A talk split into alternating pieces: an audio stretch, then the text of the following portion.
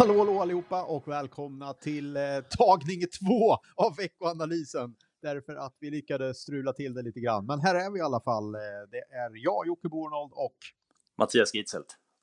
Hur är läget? Jättebra.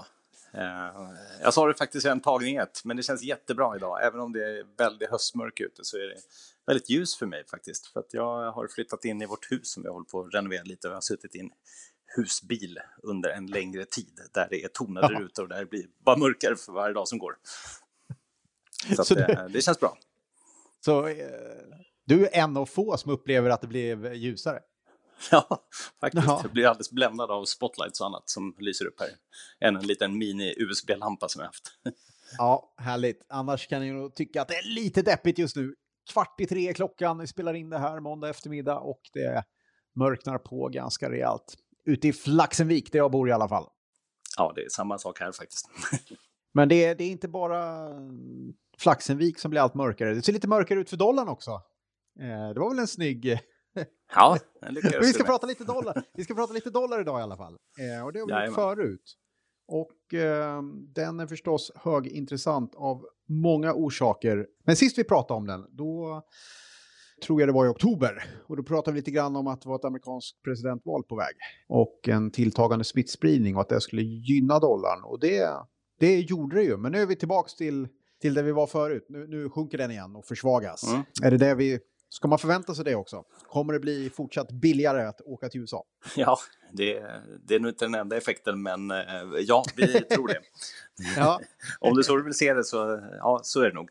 Eh, nej, men... Eh, Som du säger, det, vi trodde ju att kortsiktigt i alla fall att dollarn ska studsa upp lite grann och det brukar den göra i såna här orostider och det gjorde den även i ja, tidigare under året när det var oroligt, eh, vilket är helt vanligt. Men samtidigt så i takt med att då smittspridningen förhoppningsvis minskar och vi får lite klarhet kring politiska läget i U S A så tror vi också att vi går tillbaka till gamla trenden där vi då snarare ser en, en längre dollarförsvagning och tittar man på såna här valutarörelser så brukar de kunna hålla i sig ganska långa cykler uppemot en eh, åtta till tio år. Eh, snabba trendvändningar men eh, ja, de håller i ganska länge och eh, jag tror att om man tittar på de faktorer som faktiskt brukar driva valutamarknaden så, så har vi nu haft några kortsiktiga som till exempel presidentval och man får väl även säga att smittspridning kanske på ett sätt är det, i alla fall om man bara tittar enskilt andra vågen. Men på längre sikt så är ju dollarn fortsatt övervärderad med cirka tretton procent enligt ja, real jämviktskursjämförelse. Och eh, jorden undervärderad och svenska kronan kanske ännu mer undervärderad upp mot tio procent. Och jag tror att saker som att räntedifferensen mellan U S A och Europa som har minskat på grund av de ja, ultralätta finans- och penningpolitiska stimulanserna. Eh, eller ja, att penningpolitiken och finanspolitiken är så pass lätt i U S A eh, gör att vi inte ser att dollarn ska vara eh, övervärderad längre. Så att eh, det tillsammans med bland annat stort budgetunderskott och ett par andra faktorer gör att vi tror att den här trenden med en svagare dollar fortsätter snarare. Hur, hur tror du det påverkar eh, investeringsmässigt? Ska man ta lite höjd för det här eller? Det är många eh, idag som till exempel är väldigt eh, exponerade mot U S A via globalfonder, eh, kanske via teknikfonder och så vidare. Ska man ta höjd för mm. det tycker du? Vi har ju i vår indikator fortsatt en, en övervikt mot, mot Nordamerika så att vi, vi tycker ju fortfarande det finns bra förutsättningar inte minst med den sammansättning av, av sektorer och så vidare. Så att det tycker jag inte så. Men, men absolut, och sen tror jag inte heller att, att det ska ske liksom en väldigt kraftig förändring av, av dollarn heller. Men man kan väl börja hålla utkik i alla fall. Pratas lite grann om några faktorer till här, bland annat om att eh, det fanns ju en, en ränte, kallar man det för en carry trade kanske, en räntefördel eh, där U S A hade betydligt högre ränta än övriga världen en period. Eh, mm. Den är ju i princip borta nu. Eh, du tror inte den kommer tillbaka? Nej, det ser inte ut så utan det ser ut som vi ska få snarare mer, mer stimulanser och eh, så att jag tror inte den kommer tillbaka. Eh, Och dessutom så är det ju också, det har ju varit väldigt dyrt att valutasäkra sina dollarpositioner och eh, mm. det, det har ju också kommit ner de hedgekostnaderna så att säga. Så att, eh, nej, eh, jag tror faktiskt att det är en, en trendvändning vad gäller det. Mm. Okej, okay. är, det, är det här positiva nyheter för svenska kronan också? Ska man se det så? Ja, det ska man nog göra. Och kronan är ju som sagt undervärderad, så att jag tror att det finns potential att kronan ska stärkas lite grann. Vilket ju är bra för vissa sektorer och mindre bra för andra. Men jag tror att kronan kan stärkas lite grann. Förra veckan, ska vi hoppa över lite till finansiella marknader förra veckan, så kan man väl konstatera att det var en bra vecka för börser. Flera historiska nivåer, eh, inte minst Dow Jones, över trettio tusen. Eh, det brukar alltid vara lite extra när det är någon sån här jämn siffra. Eh, men även S and P five hundred stängde på rekordnivå. Vad tror du det är som driver det? Är det att Janet Yellen kommer eh, och tar över som finansminister? Ja, men det har säkert hjälpt till att lyfta humöret i alla fall. Det, det tror jag, och eh, det kanske till och med eh, förstärker förhoppningarna om nytt stimulanspaket. Men sen så är det ju, ja, det, man blickar ju framåt helt enkelt till att smittspridningen avtar och att eh, restriktioner ska släppas vidare nästa år. Det är ju, börsen är ju alltid lite före självklart, eh, och då börjar man prisa in lite mer, ja, lite mer, eh, ja. bättre med vad gäller cykliska sektorer. Eh, vi såg i förra veckan, det var liksom eh, sektorer som industri, metall, energi, råvaruöverlag, mm. banker och så vidare som, som börjar gå bra. Eh, Just det. Kopparn steg, oljepriset steg, så att vi, vi hade faktiskt ganska bra eh, utveckling i det som man är, egentligen inte ska gå bra när, när ekonomin viker, vilket den har gjort. Och, men det, det visar att börsen ser framåt i alla fall. Mm. Riktiga förlorar branscher som, som äh, återhämtat sig lite grann. Ehm, mm. Kom det något intressant på äh, makrosidan då?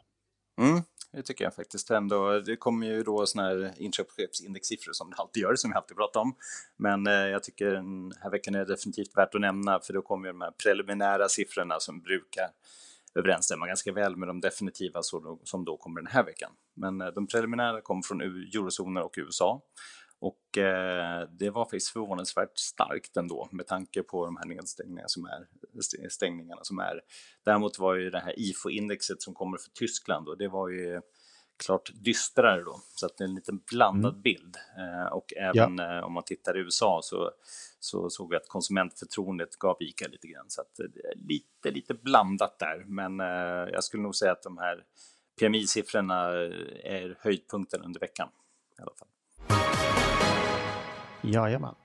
Vad, vad ska man ha koll lite på den här veckan då? Det, det är en sak som när man pratar om dollarn och att den försvagas, så syns ju det helt klart i utvecklingen i våra globalfonder. Tittar man på världsindex så har ju det gått eh, hyfsat bra. Men tittar vi i svenska kronor, en, kanske en besvikelse. Det är upp två procent på året.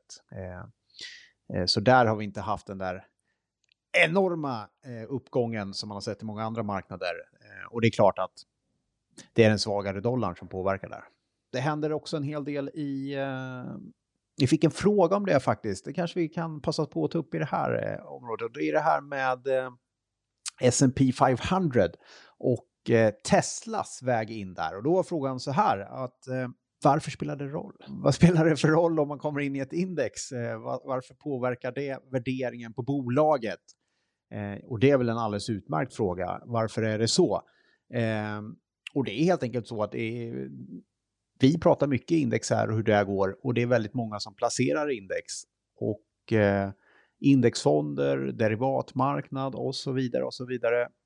Och det gör att kommer man in i ett index så blir det automatiskt ett enormt köpbehov eh, av den aktien, och det där är ju helt klart lite problematiskt, men det är vad som händer. Indexfonder till exempel måste köpa då den här aktien, och tar vi då en aktie som Tesla som är så högt värderad och blir en så stor del av indexet, så blir det väldigt mycket pengar och det ger ett stöd till aktiekursen, eh, och då är det precis som du sa tidigare, aktiekursen är framåtblickande, och då har det varit en helt klart så under hela hösten en spekulation om att man ska in i indexet.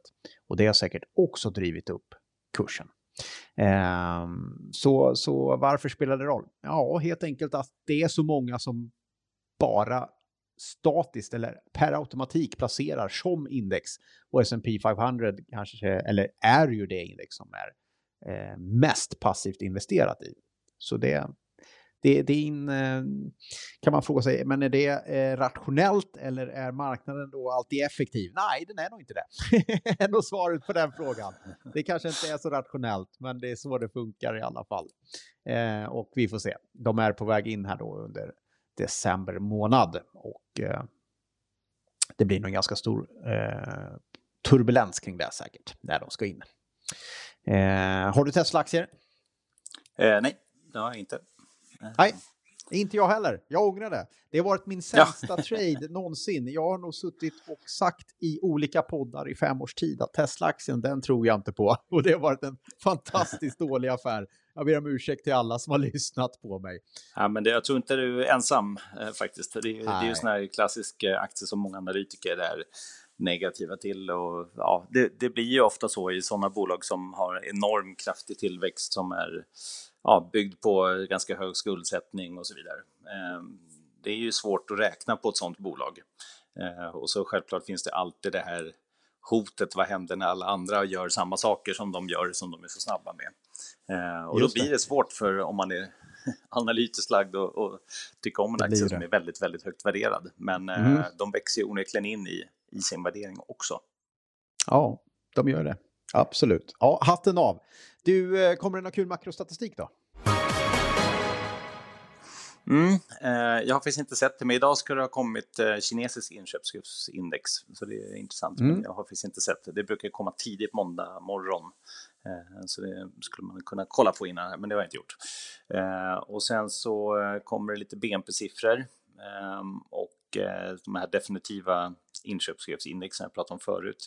Där kommer det lite mer detaljer som man ser också hur tjänstesektorn utvecklas och så vidare.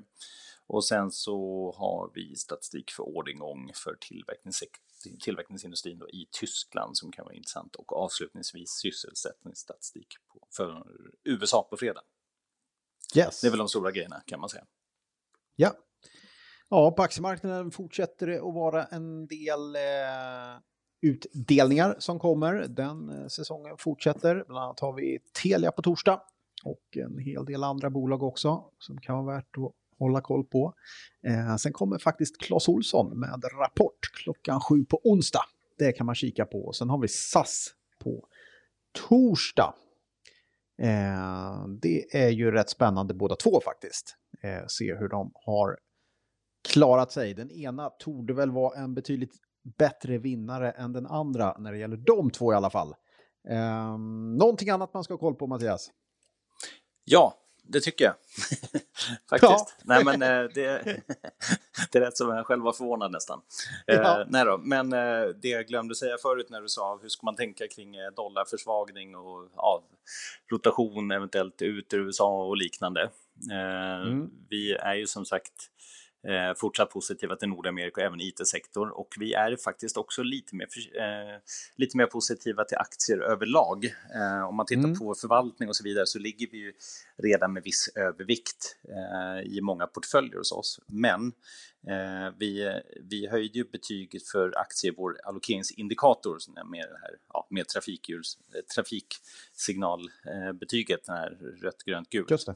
Eh, det hörde vi, höjde vi till neutralt i våras.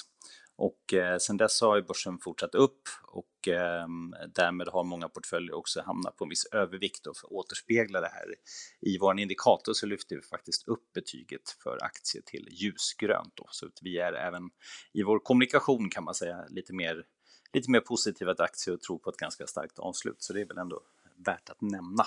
Sen gör vi kanske inte så många förändringar i, i olika portföljer men, eh, mm. men lite, lite högre, bättre syn på aktier. Yes! Gott, då är klockan slagen. Det här har gått femton minuter och jag tror vi säger tack och hej va? Det gör vi. Ha det gott, hej då.